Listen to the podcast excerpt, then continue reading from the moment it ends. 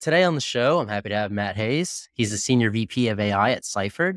Cyferd helps you integrate intelligence into all your business processes. So, we were just talking about when you're working on some mental health predictive models and the obstacles you had to overcome during that process. Yeah. So, my background is I worked in the NHS for about 11 years in the UK, it's the healthcare service. One of the things, so I worked in a few different roles, but towards the end, it was heading up a BI and data science service. And one of the things we tried to do as a sort of neighborhood or as an area, multiple organizations working together, was create a model using data that could predict the likelihood of a patient going into mental health problems, particularly, it's a bit morbid, but particularly going to patients that are at risk of suicide or parasuicide. So it's really important. There's a lot of really deprived areas around where I live. There's a lot of um, substance abuse, alcohol abuse, and there's a lot of health inequalities in the area as well. So it's important for us to try and be able to try and capture these things before they turn into an actual event. So what we did in the NHS, we were quite unique in our area in that we built a really cool data warehouse, which integrated the information we had at the hospital trust with primary care data. So from general practitioners, family doctors, etc. And then with that, we could then create a fairly good model that would predict patient risk. However, it was still fairly generic. So it'd be if you're a male between 45 and 55, if you're overweight or underweight, if you have had a lot of ED, emergency department attendances in the last year, things like that. So it was a good model, but it wasn't specific enough. So that was one of the interesting things is that by joining this data together, we could create something good, but it still wasn't good enough to say, okay, what's the patient's risk right now? What's the patient's risk within the last few months? We didn't have quite live enough information. And that's one of the areas that I think I'm trying to solve in my work at Cyferd now, but is find ways to capture more structured information and information from patients as well. Because it's great to have a model, but then we need to know right now what are the risks. And also as well, being able to actually then deploy those models and then use the outcomes of those models. So being from a BI background, we did a lot of dashboards. So we create some interesting data science models. We'd host them in a dashboard in our analytics layer. And then we'd be expecting clinicians or nurses or whoever to go from the systems they're using, their EPR, their EMR, go and look at a dashboard, find the patient, find the risk, and then go back to the EMR and then have a conversation with the patient, which just wasn't going to happen because the analytics and the predictive stuff was divorced from what they were doing.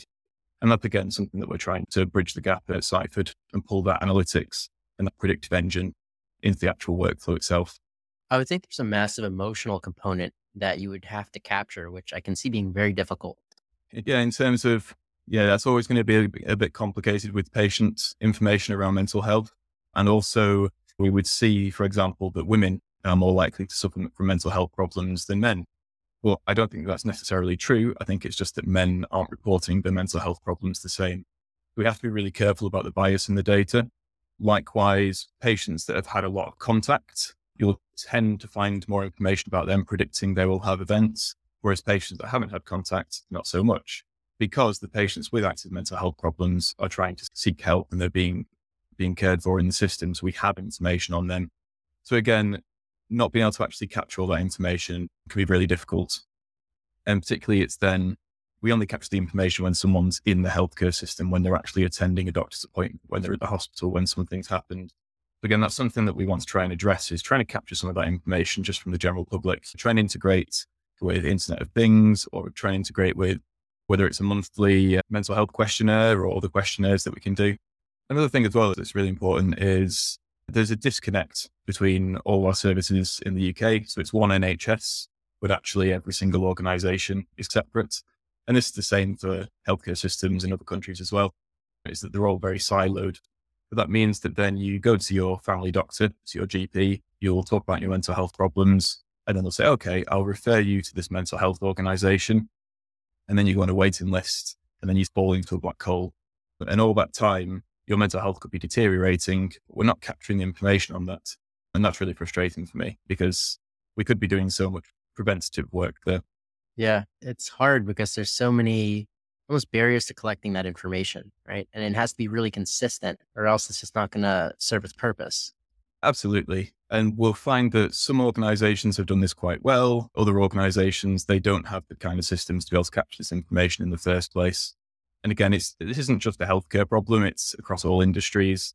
We'll have some organizations where they're capturing information on the most state of the art systems that they have, or they have their own huge development team and they've created all these bespoke systems, which from experience is still a problem because then you have to maintain all these systems that you've built and then you leave and then someone else has to pick them up. But yeah, then you, on the other end of the spectrum, you have organizations who don't even have systems or they're working on pen and paper or they're using spreadsheets to capture every possible piece of information, whether it's complex clinical information, whether it's HR information, whether it's annual leave. We're using spreadsheets all over the world across every single sector. And that's one of the areas that we need to, it, it's difficult from an analytics point of view because spreadsheets are just horrible to work with. To try and pull them into a data warehouse to do something with them, I hate it. Spreadsheet can be great, but for capturing information, awful. But also as well for users, it's not very secure. It's not a good experience for users, so for people to use spreadsheets and capture information in them. So it's a real blocker. And that's where we need systems that are really adaptive so that we can develop a new application really quickly. If you've got a new requirement, bang, let's create something really quickly. And not to shoehorn Cyferd into that. But that's exactly what we're trying to do. We're trying to yeah. pick off all those little bits. Is the next step to have a Neuralink right there in your mind that's directly capturing emotional data? That would be really interesting. In fact, I saw some research recently where they had patients in MRI machines and they were scanning their brain activity and they were getting the patients to look at images and then they would scan the brain activity and then they'd use a computer just looking at the brain activity and then it would produce its own image of what it thinks the patient's looking at. So I presume that they pre-trained this by getting the patient to look at lots of images that the computer had already seen as well. But essentially there was a patient that was looking at a picture of a giraffe and then the computer looks at the person's brain and the, the brainwave patterns and then it actually created its own picture of a giraffe. It was a different picture of a giraffe, but it was still a picture of a giraffe, which is just insane to me. And likewise, they can backwards engineer that. So then you could actually start creating art, which essentially like tickles the right parts of your brain, so activates specific parts of your brain because they're starting to understand that link. So yeah, it could get to that sort of crazy level of, of putting like chips in people's brain and scanning their dreams as well. You can can't protect your brain when you're dreaming. If someone could scan that activity, turn that into the videos, that would be terrifying. I don't know maybe, about that. Maybe useful. yeah. I want my um, dreams to stay right there. Yeah. In the future, maybe not. But it, it, could be a really predictive feature. It could be something that's really useful predict, for predicting, I know, your re- risk of diabetes or, yeah, how you're going to perform next day in a football match or a soccer match or so yeah, it could be interesting. I'm slightly dubious about the collection of information, especially when it's being heavily promoted by big tech firms like Meta, Apple, Twitter, other people. They're collecting a lot of your information. And what are they doing with that information? But actually, generally, if you want to see my dreams, if you want to, I don't know, have an ID chip, this great stuff around COVID vaccines injecting chips into you, if Bill Gates wants to know where I am, I don't really care. If it might help predict my risk of a stroke, great. Yeah, I feel similarly. He can know where I am. Yeah, he does. He probably already knows. Anyway, yeah, yeah. I have this, so I'm being tracked. That's it. The amount of information that we like put onto Facebook or onto social media, and yeah. then we worry that someone might vaguely know our location. Yeah, I don't care. Yeah, exactly. Pretty sure if you have enough of that back information, you can learn almost everything about me through what I do on a daily basis through my phone and posts and all that.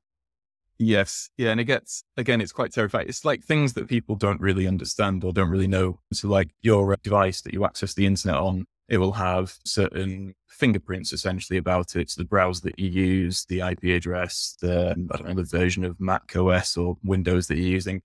And all that information is being captured by different websites. And they'll share that information to try and build a picture of what you're doing.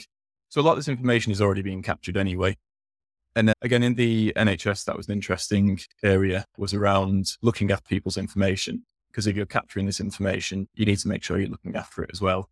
And we found that a lot of people, we thought that consent would be an issue. So by the fact of sharing GP data with hospital data, putting those two data sources together, we thought that could potentially be a problem. We had a massive project around getting organizations to sign off on this. But actually, most people think their information's already been shared in the healthcare system anyway. They think their information's already, was seen. why am I having to tell you my story again? I've already told that to the GP. So it's interesting that some of these obstacles that we think there aren't, but at the same time, we can't be complacent. We need to make sure that we're following best practices there. Yeah. So to debunk something that I know I hear people say all the time, they're like, oh, I was uh, talking about this subject and all of a sudden ads are popping up on my phone for it. So can you explain why that happens? I think it's observational bias. I don't know. I don't know the inner workings of these companies. It's very possible that my, my Alexa just pops up every now and again, starts talking to me. I have no idea why. But yeah, it's very possible that they're monitoring some things. What's more likely is that someone else in your household has been looking up I don't know, houses in a certain area. And then all of a sudden you're getting adverts for houses in a certain area. Oh, it's so weird. We were just talking about that earlier. yeah. And other times it might just be that there are adverts there and someone else may have seen them, or it's like someone's running a campaign to run these adverts. So other people have seen them. And it just, then the next time you see that advert, you go, oh, wait, I was talking about that. I don't know. I'm on the fence slightly because we don't know necessarily what some people are doing. And I know there were some meta experiments, Facebook experiments before there were meta, a long time ago where they would run social experiments on users. They would do stuff like curate a certain set of users' posts that day to make them far more positive in what they've seen. And then they curate other people's posts to see them more negative and see how that affects the mood of the person viewing it. Or uh, they would do stuff like, as you're writing your post, if you then decide to stop writing that post and discard it, they would actually capture that because they're interested in why didn't you post this? I'm fully aware that there may be some very unethical things going on, but I think it's probably observational bias when you see adverts that you've been talking about. It's just that you, who knows? what would you say you're most excited about in AI right now? Most excited about language models, very interesting at the moment. So things like ChatGPT, Bard, let's say LaMDA, Llama 2, things like that. They're very interesting. It's an interesting area anyway. So using like massive neural networks and transformer based architectures to that's very interesting to me, and I can see a lot of applications. However, it's also, I'm writing a blog post at the moment that I've been writing for a few months. I can never get around to it, but it's about how artificial intelligence is actually just regurgitated in intelligence. Although someone did tell me the other day that isn't all intelligence just regurgitated intelligence. But like all of these language models, they're predicting something. They're predicting the next words. It's very fancy predictive text. But at the end of the day, it's just because someone else has written that in the past. So if you've got if you've got information trained on misinformation, you know, if you trained your models on a bunch of incorrect information, the outputs will be incorrect as well. So yeah, I think there's a lot of a lot of work around language models, which is quite interesting. I don't think they will be a general intelligence from language models directly, but they certainly help speed things up and help share knowledge a lot quicker, which is very interesting. So that's an interesting area. But like more more close to home for me, um, the bit that's interesting me is embedding AI and embedding machine learning techniques in that in front of your users, in front of people's daily work. So actually, if I'm entering information about an employee in the HR system, or if I'm entering information about a patient, if I'm entering information about a customer, and some of the information in there is predictive, so it's predicting that a patient might have a stroke or it's predicting that a customer may churn or something like that. To actually then fire that predictive model straight back into the user's workflow to actually say, okay, this patient's at risk of stroke. What should we do about this? Or, yeah, this customer looks like they're going to churn, offer them this instead. So it's more about how we use AI, I think, that interests me at the moment, rather than specifically specific AI models. But yeah, certainly language models are interesting at the moment, I think. Yeah, it's a great assistant like on on point, looking up, doing research, pushing back, finishing your sentences. Right, speeds us mm-hmm. up, which means we can focus on some more valuable things. Yeah, and I've seen some great memes around it where on one side someone's saying, "Oh, this is amazing! Look, I can take these three bullet points and I can turn it into a whole email." And on the other side of that, the person's getting the email and going, "Well, that's a lot to read. Let me turn it into three bullet points." yeah. So we end up just using these really fancy models and all this computing power to just share bullet points at the end of the day. so just share the bullet points. Why do we have to do that? Exactly. let's, yeah, let's talk in simple terminology rather than trying to confuse people all the time. Yeah. So, Matt, if our listeners wanted to learn more about Cyferd or get in touch with you, how can they do so? We've got the Cyferd website. C Y F E R D. I don't know why we created such a confusing spelling for our company name. But yeah, cyferd.com. You can find all the information about us there. We're also on all the social media platforms. I think even Threads, even though it's only two weeks old. So yeah, you can come and find out more information about us there, book a meeting, talk about our platform, digital transformation platform, and about our generative AI. Or they can contact me on LinkedIn. I'm likewise on all the social media platforms. I have a presence on Twitter, but I barely use it. It's all shutting down at the moment anyway, isn't it? Not paying the Google bills. I don't want to get sued. No, I don't think it's shutting down. they're, they're great. Love, love what Elon's doing.